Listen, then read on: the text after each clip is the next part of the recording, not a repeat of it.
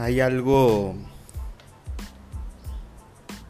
que en psicología conocemos como patología, dando a entender que es como una enfermedad. Y ahorita leyendo la Biblia, Colosenses 3, versículo 5 dice, por tanto, hagan morir todo lo que es propio de la naturaleza terrenal.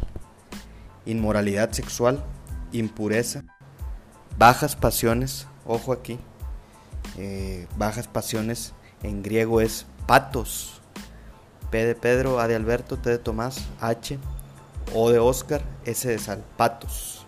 Eso, eso es bajas pasiones.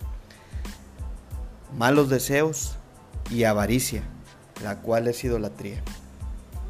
Lo interesante es que la Biblia eh, le pone el peso a la palabra patología, el peso que realmente tiene y que es prácticamente un verbo, es hacer algo, tener una mala pasión, eh, pues pecado, ¿verdad?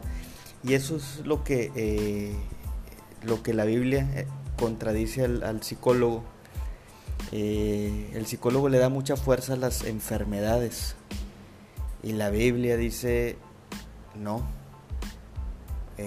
muy buena parte, o no, no muy buena parte, toda la culpa de la, entre comillas, enfermedad, la tiene el pecado. Fíjate cómo empieza este, ver, este versículo 5 de Colosenses 3, dice, por tanto, hagan morir.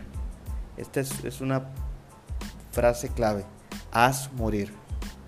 O sea, cualquier cristiano, cualquier persona que esté en Cristo, tiene todo lo que necesita tener para hacer morir el patos, las bajas pasiones.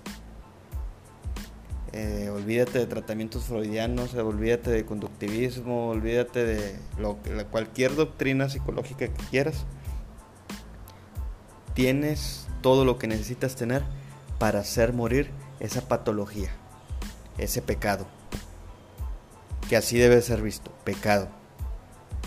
Un acto de baja pasión que tú tienes. Saludos.